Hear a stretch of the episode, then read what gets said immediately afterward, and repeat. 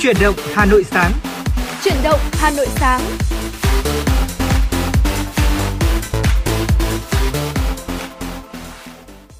Xin chào quý vị thính giả, một ngày mới cũng đã đến và chúng ta lại cùng đồng hành cùng với nhau trong chuyển động Hà Nội sáng. À, đồng hành cùng với chúng à, quý vị thính giả ngày hôm nay là Quang Minh và Thùy Linh. Dạ vâng ạ, Thùy Linh xin được gửi lời chào tới tất cả quý vị thính giả của chương trình chuyển động Hà Nội sáng trên tần số FM 96. Chương trình chuyển động Hà Nội sáng của chúng tôi đang được phát thanh trực tiếp trên tần số 96 MHz và phát trực tuyến tại website hanoitv.vn. Quý vị cũng có thể nghe lại tại trang web này à, hoặc là nghe lại trên nền tảng postcard à, nếu như bỏ lỡ lỡ các khung giờ của chuyển động Hà Nội. Bên cạnh đó thì à, quý vị cũng hãy tương tác cùng với Thùy Linh và Quang Minh thông qua số hotline của chương trình 024 3773 6688 hoặc là fanpage chuyển động Hà Nội FM96 trên nền tảng Facebook để chúng ta sẽ cùng à, chia sẻ với nhau về những thông tin về đời sống văn hóa xã hội hay là dân sinh hoặc là cũng có thể gửi tới chương trình những yêu cầu âm nhạc đến cho Thùy Linh và Quang Minh. Chúng tôi sẽ sẵn sàng phục vụ quý vị thính giả. Dạ vâng, vừa rồi chương trình Quang Minh xin được gửi đến quý vị thính giả một số uh, dự báo thời tiết ngày và đêm của khu vực Hà Nội. Kính thưa quý vị, ở khu vực Hà Nội nhiệt độ thấp nhất là từ 11 đến 13 độ, nhiệt độ cao nhất từ 23 đến 25 độ, ít mây, ngày nắng, đêm không mưa, sáng sớm có sương mù và sương mù nhẹ, gió đông bắc cấp 2 cấp 3, sáng và đêm trời rét. Ở phía Tây Bắc Bộ, nhiệt độ thấp nhất từ 9 đến 12 độ, có nơi dưới 8 độ, nhiệt độ cao nhất từ 22 đến 25 độ, ít mây, ngày nắng, đêm không mưa, sáng sớm có sương mù và sương mù nhẹ rải rác, gió nhẹ, sáng và đêm trời rét, có nơi rét đậm rét hại, vùng núi cao có khả năng xuất hiện sương muối. Ở phía Đông Bắc Bộ thưa quý vị, nhiệt độ thấp nhất từ 10 đến 13 độ, vùng núi từ 7 đến 10 độ, vùng núi cao có nơi dưới 7 độ C, nhiệt độ cao nhất từ 22 đến 25 độ, ít mây, ngày nắng, đêm không mưa, sáng sớm có sương mù và sương mù nhẹ rải rác, gió đông bắc cấp 2, cấp 3, sáng và đêm trời rét, vùng núi có nơi rét đậm, rét hại, vùng núi cao có khả năng xuất hiện sương muối.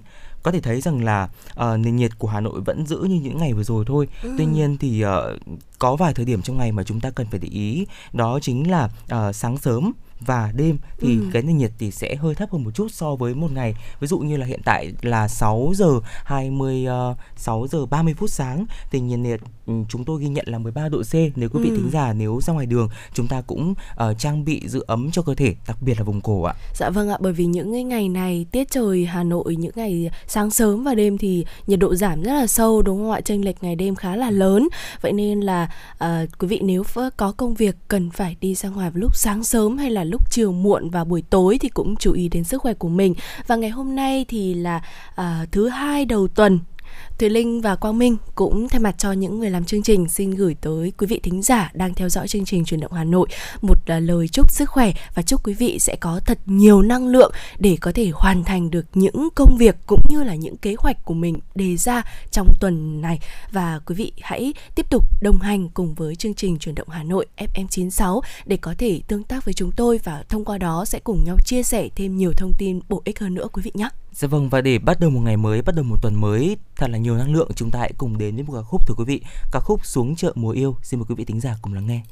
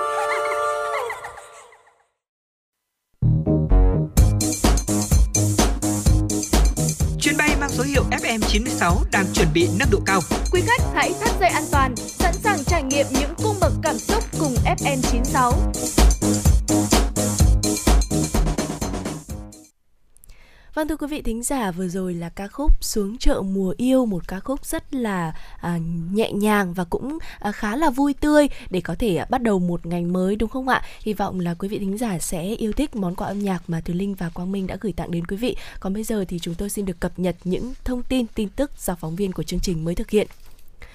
Thưa quý vị thính giả, vừa qua Học viện Quân y và ba viện, Bệnh viện Quân đội đã tổ chức lễ xuất quân điều động 410 cán bộ, bác sĩ, học viên, nhân viên quân y tăng cường giúp các địa phương trên địa bàn quân khu 7, quân khu 9 phòng chống dịch Covid-19. Cụ thể, Học viện Quân y đã tổ chức xuất quân tăng cường 311 cán bộ, học viên quân y chia làm hai đoàn công tác lên đường vào làm nhiệm vụ phòng chống dịch tại các tỉnh thuộc địa bàn quân khu 7 và quân khu 9. Cùng ngày, Viện Y học cổ truyền quân đội và Bệnh viện Quân y 354, Bệnh viện Quân y 105 thuộc Tổng cục Hậu cần đã tổ chức xuất quân điều động tổng số 99 cán bộ, bác sĩ, nhân viên tăng cường làm nhiệm vụ hỗ trợ phòng chống dịch tại các địa phương trên địa bàn quân khu 9. Nhiệm vụ chính của các tổ quân y là hỗ trợ địa phương thực hiện những biện pháp phòng chống dịch COVID-19, trực tiếp tham gia điều trị và chăm sóc bệnh nhân COVID-19 tại nhà phối hợp với lực lượng y tế địa phương phát hiện triệu chứng, hướng dẫn người dân phương pháp tự chăm sóc, điều trị, kịp thời phát hiện các F0 có diễn biến chuyển nặng để xử trí, cấp cứu kịp thời. Được biết hầu hết cán bộ, bác sĩ, nhân viên quân y được tăng cường phòng chống dịch tại các tỉnh phía Nam lần này đều có kinh nghiệm, năng lực công tác, phẩm chất đạo đức, ý thức kỷ luật tốt. Riêng đối với Học viện Quân y, hầu hết các đồng chí tham gia phòng chống dịch lần này đều là các bác sĩ và sinh viên năm cuối. Rất nhiều cán bộ, học viên đã từng tham gia tăng cường chống dịch tại tỉnh Bắc Giang, thành phố Hồ Chí Minh. Kính thưa quý vị và các bạn, Sở Y tế thành phố Hà Nội thông tin từ 18 giờ ngày 4 tháng 12 đến 18 giờ ngày 5 tháng 12, thành phố ghi nhận 462 ca mắc COVID-19, trong đó có 189 ca cộng đồng phân bố tại 86 xã phường thuộc 25 trên 30 quận huyện bao gồm Đống Đa 39 ca, Bắc Từ Liêm 24 ca, Hoài Đức 16 ca, Đông Anh 13 ca, Trương Mỹ 10 ca, Ba Đình 9 ca, Sóc Sơn 8 ca, Đan Phượng 7 ca, Gia Lâm 7 ca, Hà Đông 7 ca, Thạch Thất 7 ca, Thanh Trì 7 ca, Thanh Xuân 6 ca, Hoàn Kiếm 5 ca, Mê Linh 4 ca, Sơn Tây 4 ca, Hoàng Mai 3 ca, Thường Tín 3 ca, Mỹ Đức 2 ca, Nam Từ Liêm 2 ca, Thanh Oai 2 ca, Hai Bà Trưng 1 ca, Phú Xuyên 1 ca, Quốc Oai 1 ca, Tây Hồ 1 ca. Cộng dồn trong đợt dịch thứ tư từ ngày 29 tháng 4 năm 2021, Hà Nội có 13.172 ca mắc COVID-19, trong đó ghi nhận ngoài cộng đồng là 5.212 ca và đối tượng đã được cách ly là 7.960 ca. Theo chuyên gia, biến chủng mới đã lan rộng đến nhiều quốc gia và Việt Nam cũng khó tránh khỏi các trường hợp đi về từ nước ngoài mang theo biến chủng Omicron. Theo tiến sĩ Phạm Quang Thái, trưởng văn phòng tiêm chủng mở rộng miền Bắc, Viện Vệ sinh Dịch tễ Trung ương, Nhật Bản đã ghi nhận trường hợp nhiễm biến chủng mới Omicron. Campuchia gần đây cũng phát hiện người nhập cảnh có biến chủng Omicron và ngày càng nhiều các quốc gia ghi nhận chủng này mà không phải từ Nam Phi về. Tuy nhiên, các trường hợp nước ngoài nhập cảnh mang theo biến chủng Omicron và lan rộng lan cộng đồng hay không còn phụ thuộc vào việc chúng ta bao phủ vaccine như thế nào, ra soát các ổ dịch ra sao. Nếu giả soát kỹ như hiện tại hoặc làm tốt hơn thì chúng ta sẽ ngăn chặn được các trường hợp xâm nhập từ bên ngoài, đưa ra các giải pháp cần làm để ứng phó với biến thể Omicron. Theo ông Thái, Việt Nam cần chủ động giả soát, xét nghiệm kỹ các trường hợp từ bên ngoài về và ngay cả trong cộng đồng. Khi phát hiện người dương tính, chúng ta cần xét nghiệm ngay để giải trình tự gen xem chủng gì. Bên cạnh đó, lực lượng chức năng cần theo dõi các ổ dịch không rõ nguồn lây để biết chủng đang lưu hành tại các ổ dịch đó. Bộ Y tế đã đề xuất chính phủ xem xét chỉ đạo tạm dừng tổ chức các chuyến bay đến và đi từ các quốc gia gồm Nam Phi, Botswana, Namibia, Zimbabwe, Eswatini, Lesotho, Mozambique và tạm dừng cấp phép nhập cảnh với các hành khách đến đi về từ các quốc gia trên. Bộ cũng đã chỉ đạo hệ thống giám sát tăng cường giám sát dịch COVID-19 nhằm phát hiện sớm những dấu hiệu bất thường của các ổ dịch COVID-19. Bộ Y tế đã có công văn hỏa tốc gửi Chủ tịch Ủy ban nhân dân các tỉnh thành phố về việc đẩy nhanh tiến độ thực hiện tiêm chủng vaccine phòng COVID-19. Bộ Y tế cho biết từ tháng 3 đến hết ngày 3 tháng 12, Việt Nam đã tiếp nhận hơn 170 Xin lỗi quý vị, 147,5 triệu liều vaccine phòng COVID-19, trong đó vaccine AstraZeneca có gần 48,7 triệu liều, vaccine Pfizer và Moderna có gần 43,5 triệu liều, vaccine Sinopharm có 48,7 triệu liều, vaccine Ablatala có 5,1 triệu liều và vaccine Sputnik V có hơn 1,5 triệu liều. Trong tổng số hơn 147,5 triệu liều đã tiếp nhận, Bộ Y tế đã phân bổ 95 đợt với tổng số 140,5 triệu liều, còn khoảng 7 triệu liều mới tiếp nhận, đang tiến hành các thủ tục để kiểm định chất lượng, xuất xưởng vaccine. Tính đến sáng ngày 5 tháng 12, Việt Nam đã tiêm được hơn 127,4 triệu liều vaccine cho người từ 12 tuổi trở lên, trong đó có hơn 54 triệu liều mũi 2. Các địa phương, đơn vị đang nỗ lực triển khai tiêm chủng nhanh để đạt được bao phủ mũi 1 cho những đối tượng đã độ tuổi chỉ định, tiêm chủng và trả mũi 2 cho những người đã tiêm mũi 1 đủ thời gian. Bộ Y tế cũng lưu ý với những địa phương đã đạt được độ bao phủ vaccine cao cần ra soát và tổ chức tiêm vét, đảm bảo tất cả người dân có đủ điều kiện tiêm chủng được tiêm đủ liều. Cùng với đó, các địa phương cần xây dựng kế hoạch và triển khai việc tiêm mũi tăng cường, mũi bổ sung cho những người đã tiêm chủng đủ liều cơ bản theo hướng dẫn của Bộ Y tế. Bên cạnh đó, Bộ Y tế cũng đề nghị các địa phương thường xuyên kiểm tra, giám sát tình hình triển khai tiêm chủng tại các địa phương và ra soát lượng vaccine đã được phân bổ để chỉ đạo, đôn đốc việc tiếp nhận vaccine và triển khai tiêm chủng kịp thời, không để xảy ra tình trạng thừa vaccine với hạn dùng ngắn hoặc quá hạn sử dụng phải hủy bỏ gây lãng phí. Vâng thưa quý vị, Vừa rồi là những thông tin trong những phút đầu tiên của chuyển động Hà Nội sáng. Chúng tôi xin được cập nhật thông tin tới quý vị thính giả. À, quý vị thân mến, vừa rồi cũng rất nhiều những cái thông tin liên quan đến sức khỏe, đặc biệt là biến chủng mới Omicron. Tuy nhiên, à, ngày hôm nay chúng tôi cũng muốn chia sẻ tới quý vị một thông tin khác nữa cũng liên quan đến sức khỏe và đặc biệt là vào mùa đông như thế này. À, chúng ta thường à, có câu hỏi rằng là mùa hè nắng nóng uh, gay gắt thì chúng ta sẽ sử dụng kem chống nắng vậy mùa đông. Nắng cũng không còn gay gắt nữa tiết trời thì cũng lạnh vậy chúng ta có nên sử dụng kem chống nắng hay không? Ừ. đây cũng là một câu hỏi mà rất nhiều người đang quan tâm đúng không ạ? Và ngày hôm nay thì chúng tôi cũng thông qua chuyển động FM 96 FM chuyển động sáng sẽ giới thiệu tới quý vị thính giả uh, giải đáp thắc mắc này Kính thưa quý vị và các bạn, làn da vào mùa đông thì uh, của chúng ta sẽ trở nên nhạy cảm hơn, khô sần cũng như là cần thoa kem chống nắng mỗi ngày để bảo vệ cũng như là chống lại ánh sáng xanh từ điện thoại, máy tính hay là các thiết bị phát sáng và giảm lão hóa, nám hay là khô da. Kem chống nắng là bước chăm sóc da quan trọng.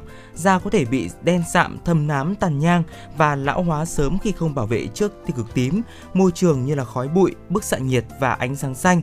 Theo uh, chuyên gia bác sĩ Trần Hạnh Vi, khoa da liễu thẩm mỹ da bệnh viện Đại học Y Dược Thành phố Hồ Chí Minh cho rằng, kể cả mùa đông thì 80% tia nắng mặt trời vẫn có thể xuyên uh, gây ảnh hưởng lên làn da của bạn và một cách trực tiếp hoặc gián tiếp. Dạ vâng ạ. À, qua những chia sẻ vừa rồi thì chúng ta có thể thấy rằng là kem chống nắng không chỉ để chống ánh nắng bình thường ừ. mà còn chống cả những cái ánh sáng xanh này những cái tia UV tia cực tím đúng không ạ vì khi chúng ta sử dụng điện thoại hay là máy tính dạ vì vâng. vậy cho nên là nếu như các anh chị nào mà à, chúng ta hay gọi chung là dân văn phòng đấy ạ ừ. làm việc trong những um, văn phòng thì chúng ta cũng ít tiếp xúc với ánh nắng mặt trời nhưng mà chúng ta lại tiếp xúc rất nhiều với các thiết bị điện tử vậy nên uh, bước kem chống nắng là một bước rất là quan trọng các anh chị cũng được ghi nhớ và đừng bỏ qua nhé.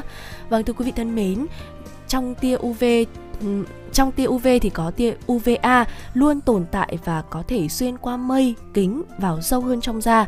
Tia UVA thì à, hoạt động quanh năm làm tổn thương các lớp da sâu hơn dẫn đến lão hóa sớm và tăng nguy cơ ung thư da. Ừ. Còn tia UVB thì à, khác nhau về cường độ và theo mùa so với tia UVA nhưng mà thường à, lớn hơn vào những ngày nắng trong mùa hè gây tổn hại các lớp bề ngoài của da dẫn đến cháy nắng và ung thư da.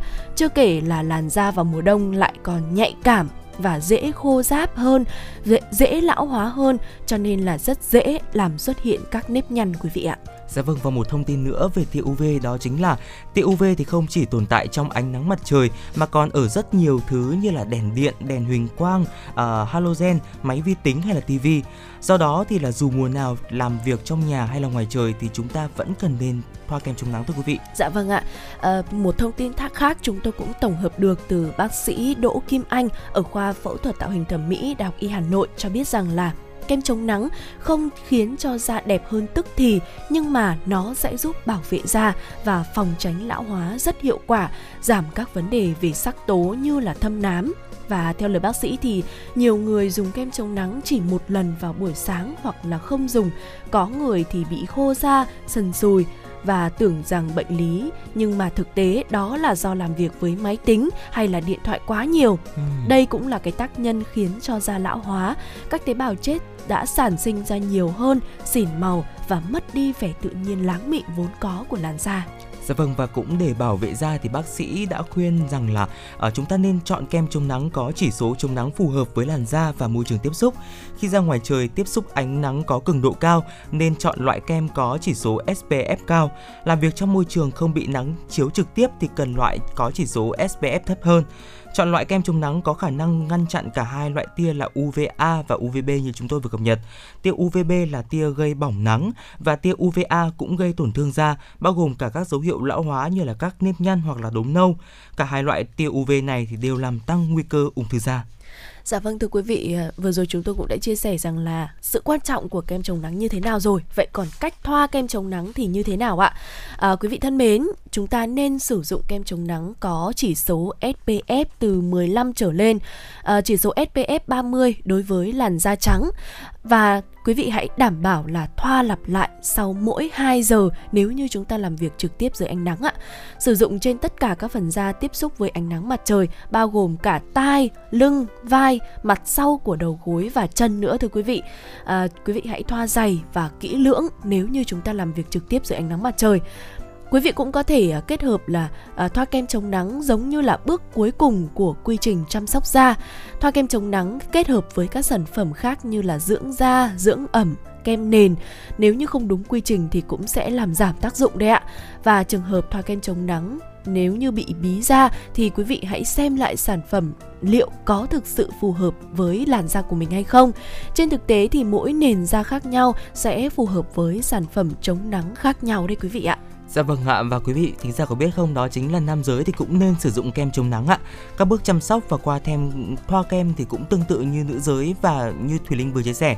Và nếu da bạn có mụn trứng cá hoặc là da dầu nên sử dụng các loại kem chống nắng được dán nhãn là không gây mụn bởi uh, sẽ không gây bít lỗ chân lông. Uh, ừ. Nói đến đây thì Quang Minh cũng đã từng là gọi là uh, đau đầu trong cái việc là chọn kem chống nắng cho bản thân mình. Ừ. Tuy nhiên thì đến bây giờ là vẫn cũng uh, uh, gọi là vẫn đang rất là hoang mang trong à, cái quá à? trình đấy đấy ạ. Ừ. Không biết là Thùy Thùy Linh có thể đưa ra lời khuyên cho Quang Minh và ừ. tất cả các vị thính giả khác ví dụ như là Quang Minh có biết rằng là trên thị trường chúng ta có uh, kem chống nắng vật lý và kem chống nắng hóa học đúng không ừ, ạ? Đúng rồi. Thì uh, chúng ta nên chọn loại nào và đâu là cái bí kíp để chúng ta có thể chọn loại kem chống nắng phù hợp cho bản thân ạ? À, thật ra thì uh, Thùy Linh cũng trước đây cũng đã có từng tìm hiểu xem là có hai loại kem chống nắng tức là hai dạng đó vật dạ, vâng. lý và hóa học thì chúng ta nên sử dụng loại nào thì theo tìm hiểu thì Thùy Linh thấy là cả hai loại đều rất là tốt ừ. quan trọng rằng là quý vị hãy tìm hiểu xem là những cái thành phần ở trong đó ấy ạ à. khi mà mình thử dùng những cái sản phẩm ờ, một cái sản dòng sản phẩm nào đó nếu như có những cái thành phần nào mà gây kích ứng cho da của mình này hay ừ. gây bít lỗ tắc chân lông uh, bít tắc lỗ chân lông của mình thì hãy nốt lại ghi lại và uh, để ý xem để ý xem những sản phẩm tiếp theo có những cái thành phần đó hay không thì chúng ta sẽ loại trừ nó đi. Nếu như vẫn có những cái thành phần tương tự như vậy thì chúng ta nên nên nên sử dụng sang một loại sản phẩm khác. Ừ. thật ra uh, sản phẩm uh, kem chống nắng ấy rất là đa dạng. Um, hai mảng chung đó là vật lý và hóa học nhưng mà ở bên trong đó còn có những uh, dạng giống như là ví dụ như là uh, kem chống nắng dạng sữa này à. rồi kem chống nắng dạng kem này Đúng đó rồi. có rất nhiều là loại khác nhau uh, để mà nói um, nên dùng loại nào thì rất là khó bởi vì mỗi một làn da lại phù hợp với một uh, loại kem chống nắng khác nhau ví dụ như là thùy linh chẳng hạn thì thùy linh cảm thấy là làn da của mình hơi khô một chút cho nên thùy linh đã chọn loại kem chống nắng là dạng sữa để ừ. khi mà mình mình mình mình bôi lên mặt đi ạ thì nó sẽ thẩm thấu rất là nhanh và nó sẽ giúp là à, cũng tạo độ ẩm đúng, đúng rồi tạo độ ẩm cho làn da ừ. của mình không bị khô quá. Đó chúng ta sẽ um, nên uh, xem lại xem rằng là làn da của mình có những cái đặc điểm như thế nào. À, à, nếu dạ như vâng. mà mình có mụn thì chúng ta sẽ phải lựa chọn loại mà uh, không gây mụn đấy. Ừ đó rất là uh, nói chung là về kem chống nắng thì thùy linh nghĩ rằng đây cũng là một cái sản phẩm chăm sóc da cho nên là cũng nên uh, cẩn thận cũng như là uh, cân nhắc một chút xíu khi mà lựa chọn đấy ạ Dạ vâng ạ, qua những thông tin mà Thùy Linh và Quang Minh vừa chia sẻ thì à, cũng hy vọng quý vị thính giả chăm sóc hơn cho làn da của chúng ta ừ. và gọi là chúng ta hãy để mắt hơn ừ. về cái việc là chúng ta uh, sử dụng kem chống nắng để có thể bảo vệ cho làn da của chúng ta ạ. Dạ vâng, việc uh, bôi kem chống nắng không chỉ là bảo vệ làn da, bảo vệ sắc đẹp cho chúng ta đâu quý vị ạ. Đây còn là một bước bảo vệ sức khỏe nữa đấy ạ. Bởi vì là uh, chúng ta biết rằng là hiện tại là nhiệt độ ở của mặt trời chiếu đến trái đất cũng đang ngày càng biến đổi rất ừ. là khó lường đúng không ạ chính vì vậy cho nên là um, ánh nắng mặt trời cũng nếu như mà chiếu trực tiếp vào chúng ta mà chúng ta không có những biện pháp bảo vệ thì cũng có thể là dẫn đến việc là ung thư da. Cho nên là quý vị hãy lưu ý bôi kem chống nắng đầy đủ thường xuyên. Nếu như là làm việc trực tiếp ngoài trời thì cách hai mỗi 2 giờ.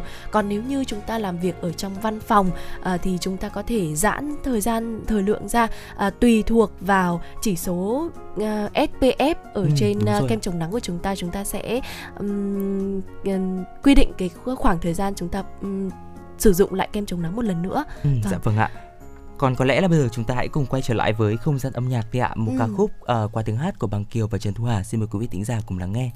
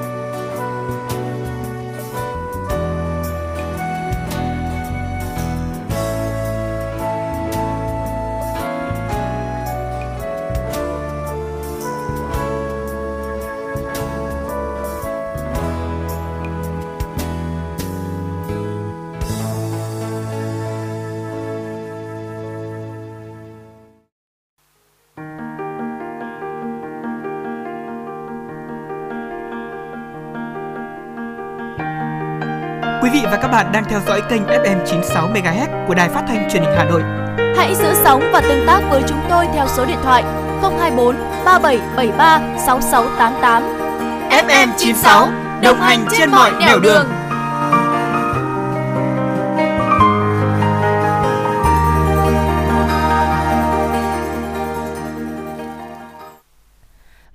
vừa rồi là ca khúc Hãy yêu nhau đi à, qua giọng hát của Bằng Kiều và Trần Thu Hà rất là tình cảm nhẹ nhàng đúng không ạ? Còn bây giờ thì chúng tôi xin được tiếp tục cập nhật tới quý vị thính giả những thông tin do phóng viên mới thực hiện.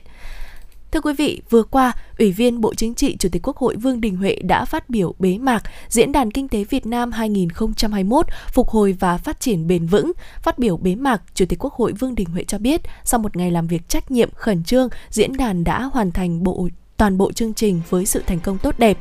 Chủ tịch Quốc hội Vương Đình Huệ nhận định, một trong những luận điểm được nhấn mạnh tại diễn đàn tuy không phải là mới nhưng ít khi nêu là khủng hoảng kinh tế xã hội lần này xuất phát từ dịch bệnh COVID-19 không phải xuất phát từ khủng hoảng kinh tế tài chính. Chủ tịch Quốc hội cho biết hiện nay có một số nước đưa ra các gói kích thích siêu nới lỏng về tài khóa, tiền tệ, một mặt là để đối phó với thiệt hại do dịch bệnh gây ra nhưng cũng để đề phòng giảm thiểu tiêu cực của suy giảm kinh tế theo chu kỳ. Chủ tịch Quốc hội, Chủ tịch Quốc hội Vương Đình Huệ cũng nhìn nhận tác động của dịch Covid-19 là bất ngờ, chưa có tiền lệ, không lường trước được và chưa biết bao giờ mới chấm dứt. Đặc biệt trong thực tiễn đã gây ra hậu quả nặng nề và sâu rộng cho tất cả các quốc gia trên thế giới. Trong đó, Việt Nam không phải ngoại lệ, do đó trong bối cảnh đặc biệt cần có giải pháp đột phá cơ chế khác với điều kiện bình thường. Chủ tịch Quốc hội Vương Đình Huệ khẳng định Diễn đàn Kinh tế Việt Nam 2021 đã toát lên một số thông điệp, đó là chúng ta cần tự cường, có ý thức đứng trên đôi chân của mình, không ngừng cải thiện năng lực quản trị quốc gia cũng như năng lực quản trị doanh nghiệp. Bên cạnh đó cần tự tin vào chính mình, vào dân tộc mình và khả năng biến nguy thành cơ trong việc tìm kiếm cơ hội trong những khó khăn thách thức, đồng thời cần đồng hành cùng với nhau trong phục hồi và phát triển. Kính thưa quý vị và các bạn, theo Tổng cục Thuế, tính đến hết tháng 11 có 46 trên 63 địa phương hoàn thành và hoàn thành vượt mức dự toán giao. Có 56 trên 63 địa phương đạt tiến độ thu trên 91 dự toán 91% dự toán. Tổng cục trưởng Tổng cục Thuế Cao Anh Tuấn cho biết, đến hết tháng 11, số thu ngân sách của ngành thuế bằng 105,9% dự toán, bằng 101,3% so với báo cáo của Quốc hội. Theo Tổng cục Thuế, tính đến hết tháng 11 có 46, xin lỗi quý vị, 46 trên 63 địa phương hoàn thành và hoàn thành vượt mức dự toán giao. Có 56 trên 63 địa phương đạt tiến độ thu trên 91% dự toán. Riêng đối với Cục Thuế Thành phố Hồ Chí Minh, kết thúc tháng 9 thu ngân sách mới đạt 71,5% dự toán. Dự báo số thu cả năm hụt thu ngân sách khoảng 13.000 tỷ đồng so với số đã báo cáo Quốc hội, hụt thu khoảng 26,2 tỷ đồng so với dự toán. Trong bối cảnh đó, Tổng cục Thuế đã làm việc trực tuyến để giả soát nguồn thu, chỉ đạo Cục Thuế tăng cường quản lý, tham mưu cho Ủy ban nhân dân chỉ đạo các cấp, ngành phối hợp với cơ quan thuế trong quản lý thu. Nhờ đó, số thu đã tăng dần lên, tháng 10 thu 32.458 tỷ đồng, tháng 11 thu 19.300 tỷ đồng. Trong tháng 12, Tổng cục Thuế sẽ tiếp tục chỉ đạo các cơ quan thuế các cấp triển khai quyết liệt các biện pháp tuyên truyền, hướng dẫn, hỗ trợ người dân nộp thuế, kiểm tra, giám sát việc xuất hóa đơn giá trị gia tăng, nhanh chóng đưa các chính sách hỗ trợ vào thực hiện, tiếp tục hỗ trợ người dân và doanh nghiệp kịp thời, thiết thực. Trước diễn biến phức tạp của dịch Covid-19 trong những ngày gần đây trên địa bàn thành phố, đặc biệt là khi số ca F0 trong cộng đồng nhiều, vừa qua, Sở Giáo dục và Đào tạo Hà Nội có văn bản thông báo điều chỉnh việc tổ chức dạy học trực tiếp cho học sinh các trường trung học phổ thông, trung tâm giáo dục nghề nghiệp, giáo dục thường xuyên. Theo đó, từ hôm nay, chỉ học sinh lớp 12 ở các trường trung học phổ thông, trung tâm giáo dục nghề nghiệp, giáo dục thường xuyên của 30 quận huyện thị xã trở lại trường học các trường trung tâm bố trí cho 50% số lớp 12 của đơn vị học trực tiếp vào ngày thứ hai, thứ tư, thứ sáu, 50% số lớp 12 học trực tiếp vào ngày thứ ba, thứ năm và thứ bảy. Các ngày còn lại trong tuần, học sinh học trực tuyến. Cũng theo thông báo của Sở Giáo dục và Đào tạo của Hà Nội, học sinh lớp 9 của các huyện, thị xã tiếp tục học trực tiếp theo kế hoạch.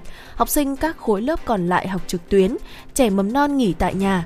Theo ghi nhận, quyết định điều chỉnh việc tổ chức dạy học trực tiếp đối với học sinh trung học phổ thông, Trung tâm Giáo dục nghề nghiệp giáo dục thường xuyên của Sở Giáo dục và Đào tạo Hà Nội nhận được sự đồng thuận ủng hộ tích cực. Kính thưa quý vị và các bạn, để sẵn sàng đón học sinh trở lại đi học trực tiếp sau quãng thời gian dài bị ảnh hưởng bởi dịch Covid-19, nhiều trường học tại Hà Nội đã gấp rút tổng vệ sinh. Cô Nguyễn Bội Quỳnh, hiệu trưởng trường Trung học phổ thông Việt Đức cho biết, nhận định được tình hình cho học sinh quay trở lại trường trong thời gian này và bỏ quy định 14 ngày không có F0 mới được phép mở trường học là hoàn toàn phù hợp. Ban giám hiệu nhà trường cũng như tất cả các thầy cô trong hội đồng sư phạm đã họp và lên các phương án để đón học sinh quay trở lại. Cụ thể, chúng tôi có kế hoạch phân luồng học sinh khi đến trường. Trong khuôn viên sẽ có hai tòa nhà với hai ngăn phòng học. Tòa nhà A với chúng tôi quy định cho học sinh đi cổng cũ và tòa nhà B sẽ đi theo lối cổng chúng tôi đang sử dụng và chia làm 3 làn. Được biết, số học sinh của trường Trung học phổ thông Việt Đức là 2.310 em, trong đó ghi nhận một ca học sinh là F0. Một số em đã hiện tại là F1 và những em vẫn đang trong khu vực phong tỏa. Cô Quỳnh cho biết thêm, phía đại diện của nhà trường cũng tiến hành tập huấn cho giáo viên chủ nhiệm, giáo viên bộ môn xử lý các tình huống trong thời điểm dịch bệnh vẫn tăng cao. Ví dụ như khi các em có những thông tin thông báo từ CDC đưa về là F0 thì chúng tôi cũng có yêu cầu của các thầy cô sẽ đảm bảo an toàn đưa các em về hai phòng cách ly mà nhà trường đã chuẩn bị sẵn và có sự hỗ trợ của bên y tế và thưa quý vị vừa rồi là tiếp tục những thông tin chúng tôi xin được uh, chia sẻ cập nhật đến cho quý vị. Ngoài ra, nếu như quý vị có những tin tức mới về à, đời sống dân sinh xã hội cũng có thể cập nhật tới cho chương trình thông qua số hotline 024 3773 6688 hoặc là fanpage truyền động Hà Nội FM96 để chúng tôi có sẽ thông tin tới quý vị thính giả, quý vị nhé. Còn bây giờ thì chúng ta sẽ chuyển sang à, một phần khác nữa mà tôi nghĩ rằng là cũng rất nhiều người quan tâm. Bởi đặc biệt là đối với những ai đang theo đuổi lối sống um, có thể nói là những lối sống tích cực này, lối sống um, quan tâm đến sức khỏe của bản thân nhiều thì chúng tôi cũng muốn chia sẻ tới quý vị những cái thực phẩm ăn sáng lành mạnh để giúp cho chúng ta sẽ giữ cân được tốt này. Nếu như mà ai đang có ý định giảm cân thì cũng sẽ hỗ trợ cho việc là giảm cân của quý vị.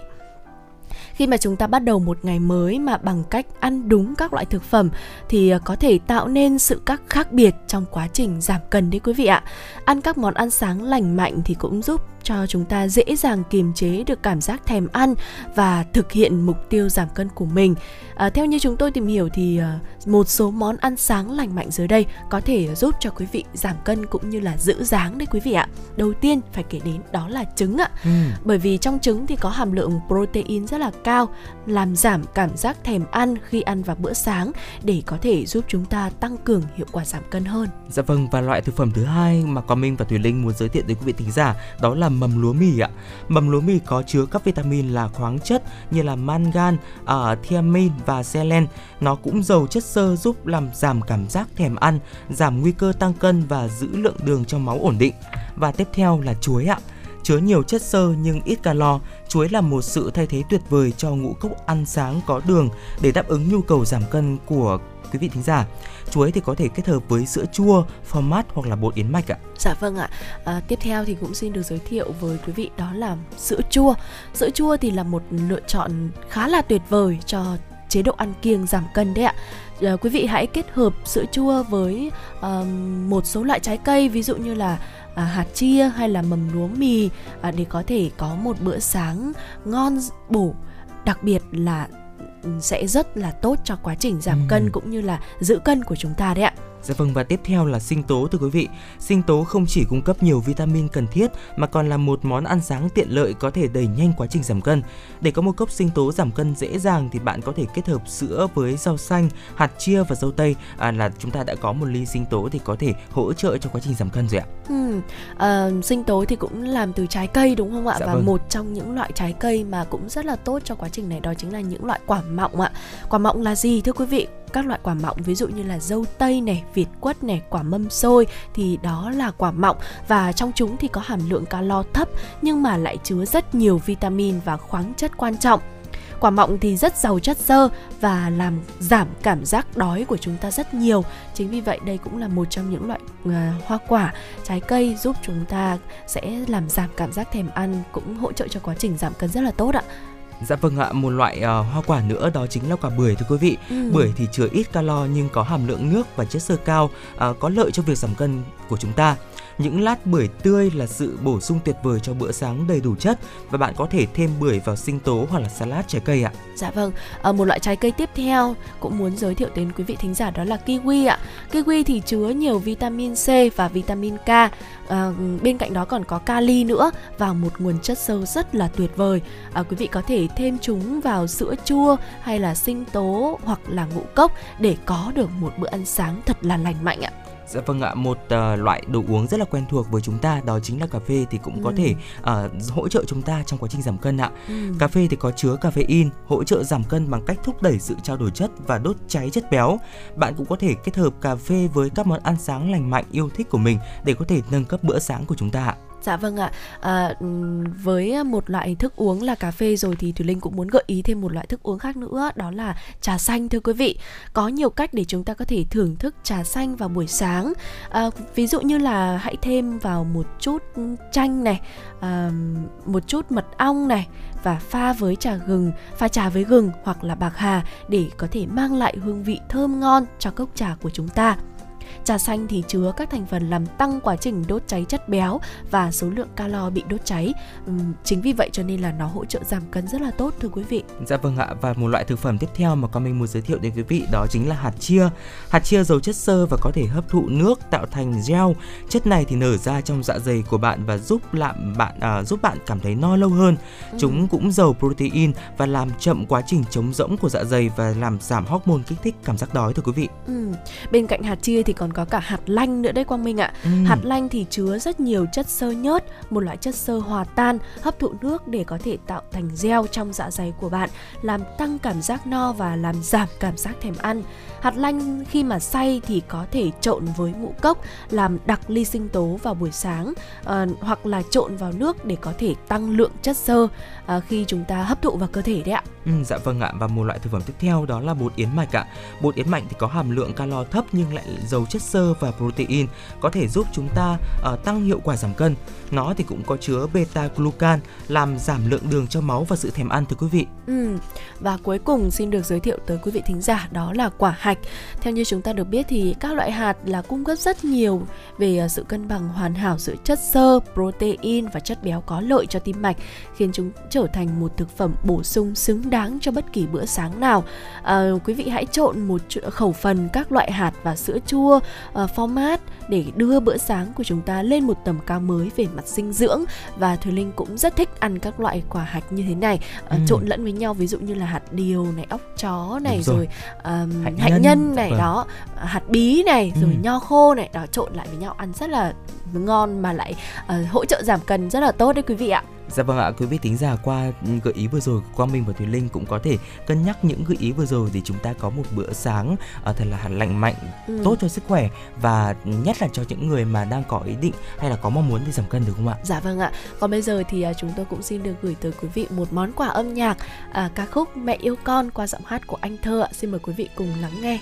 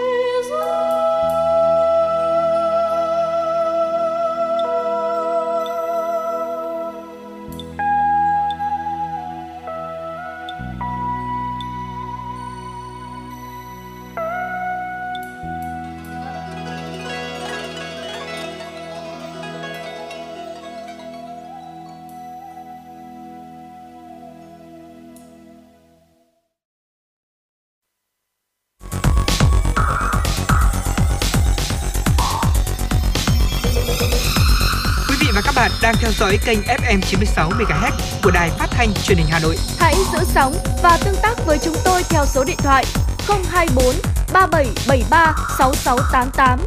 FM 96 đồng hành trên mọi nẻo đường. đường. Vâng thưa quý vị thính giả, quay trở lại với chương trình truyền động Hà Nội sáng ngày hôm nay thì chúng tôi xin được tiếp tục cập nhật đến quý vị những thông tin, à, tin tức do phóng viên của chương trình mới thực hiện. Thưa quý vị thính giả, thị trường Ecuador Paez ngày 4 tháng 12 đăng trên mạng xã hội Twitter cho biết ông sẽ làm theo khuyến nghị của bang Rio de Janeiro, hủy bỏ các sự kiện mừng năm mới mặc dù việc làm này không trùng với quan điểm của thành phố. Chúng tôi tôn trọng khoa học, Paez tweet. Thêm Thêm rằng các ủy ban khoa học của thành phố và bang đang có những bất đồng, nhưng ông vẫn quyết định thực hiện biện pháp hạn chế nghiêm ngặt nhất. Ủy ban thành phố nói rằng họ có thể tiếp tục tổ chức ăn mừng, nhưng bang lại nói không. Vì vậy, nó không thể diễn ra, hãy hủy bỏ lễ đón giao thừa ở Rio. Động thái hủy bỏ bữa tiệc giao thừa vốn thu hút hàng triệu người dân và khách du lịch đến bãi biển Copacabana nổi tiếng thế giới để xem pháo hoa không phải điều bất ngờ. Brazil đến nay báo cáo hơn 615.000 trường hợp tử vong vì Covid-19, đứng thứ hai thế giới sau Mỹ. Nước này là quốc gia đầu tiên ở Mỹ Latin ghi nhận ca nhiễm chủng Omicron. Chính quyền Sao Paulo hôm 30 tháng 11 thông báo hai ca nhiễm biến chủng mới sau khi giải trình tự bộ gen. Pais cho hay giới chức địa phương sẽ không áp đặt thêm bất kỳ hạn chế nào khác, đồng thời nhấn mạnh khách du lịch đã tiêm vaccine vẫn được chào đón ở Rio de Janeiro bởi thành phố đang chứng kiến số ca tử vong giảm và có tỷ lệ tiêm chủng tương đối cao. Kính thưa quý vị và các bạn, hai con hà mã Imani 14 tuổi và Hemanien 41 tuổi ở vườn thú Anweb của Bỉ đã nhận kết quả dương tính với SARS-CoV-2 sau khi có triệu chứng sổ mũi. Cặp hà mã này đã được đưa đi cách ly để đề phòng. Francis Vekamen, bác sĩ thú y của vườn thú cho biết, theo những gì ông nắm được thì đây là lần đầu tiên hà mã mắc COVID-19. Trước đó, virus SARS-CoV-2 chủ yếu chỉ gây bệnh ở loài vượn lớn và các loài họ mèo như hổ, sư tử. Nguồn gốc đại dịch COVID-19 được cho là virus từ động vật hoang dã chuyển sang người virus SARS-CoV-2 cũng được chứng minh là có khả năng di truyền từ người sang động vật.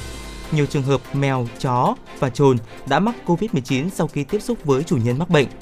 Tại vườn thú, các loài từng nhiễm virus SARS-CoV-2 bao gồm hổ, báo, sư tử, rái cá, linh cầu và các loài linh trưởng.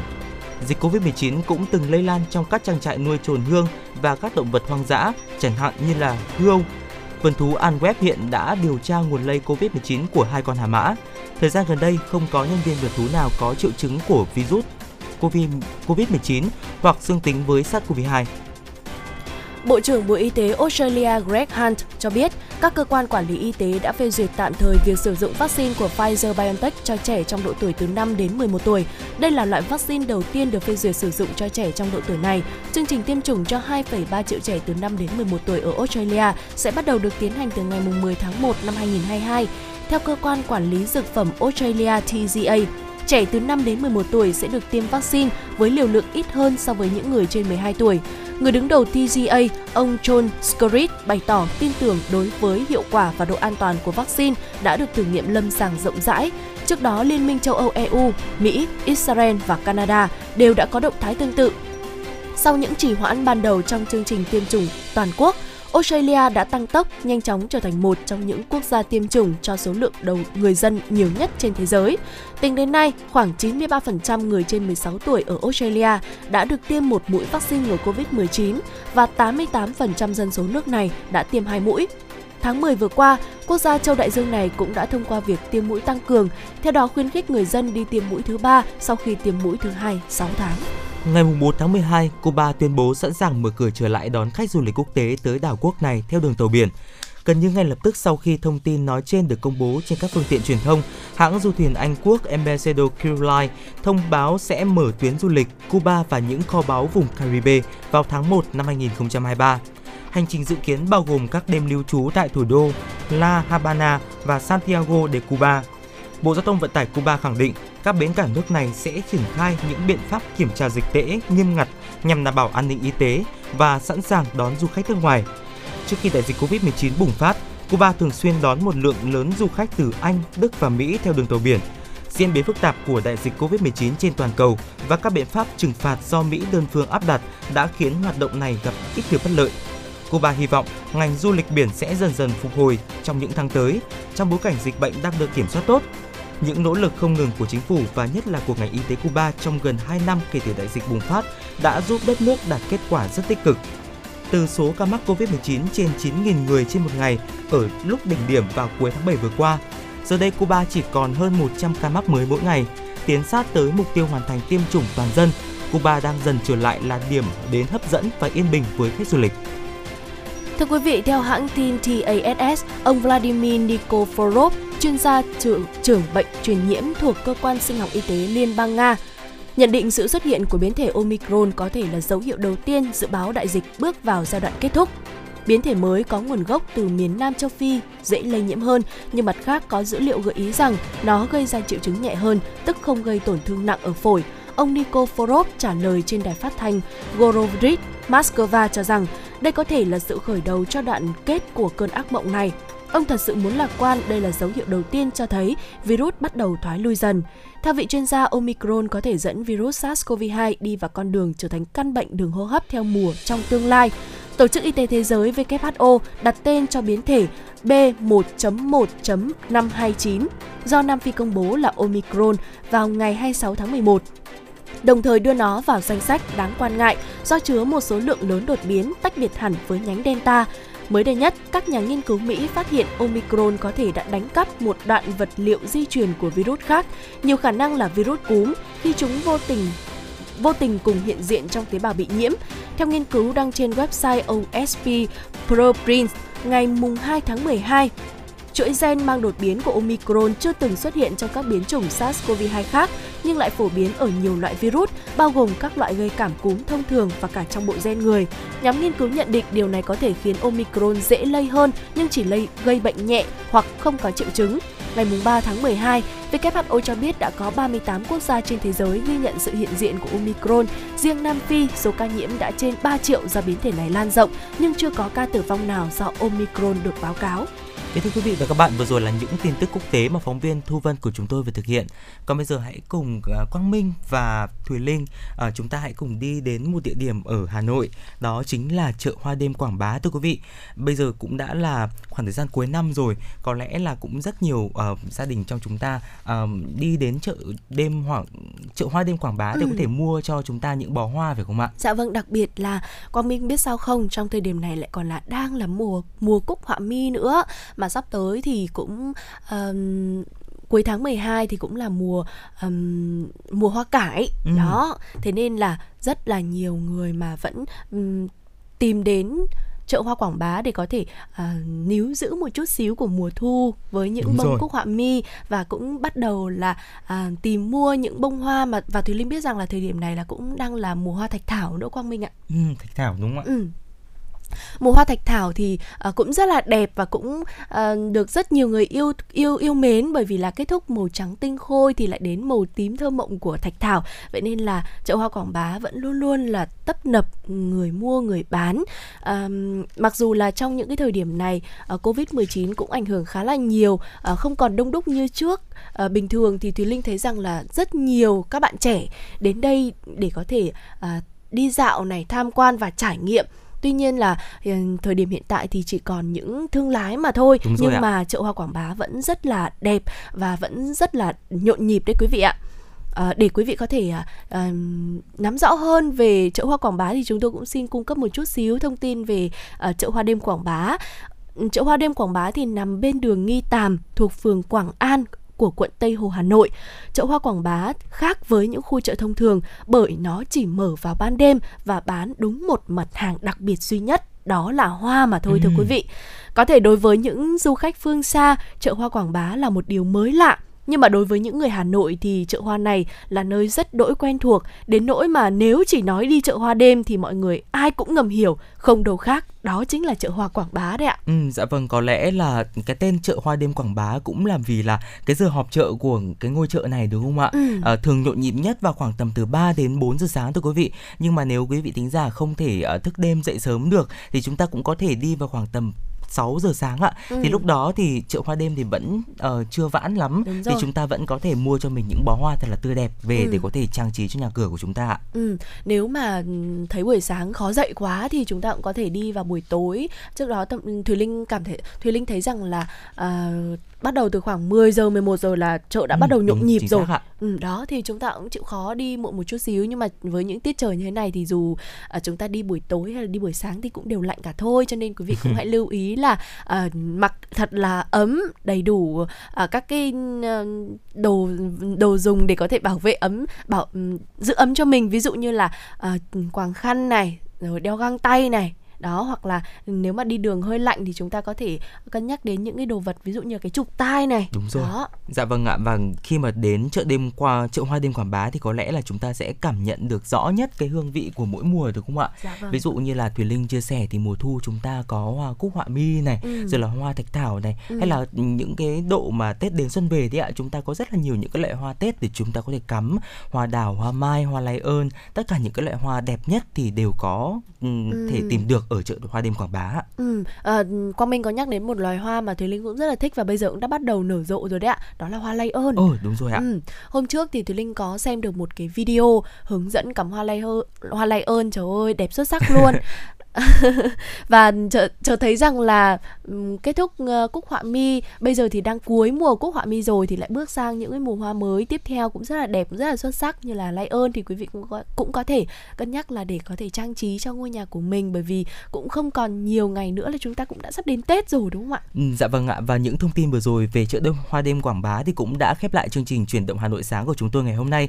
À, tuy nhiên thì Quang Minh và à, Thùy Linh vẫn sẽ gặp lại quý vị và các bạn trong khung giờ từ 10 giờ đến 12 giờ ạ. Dạ vâng ạ. Cảm ơn quý vị đã đồng hành cùng với Thùy Linh và Quang Minh trong chương trình chuyển động Hà Nội sáng. Xin chào và hẹn gặp lại.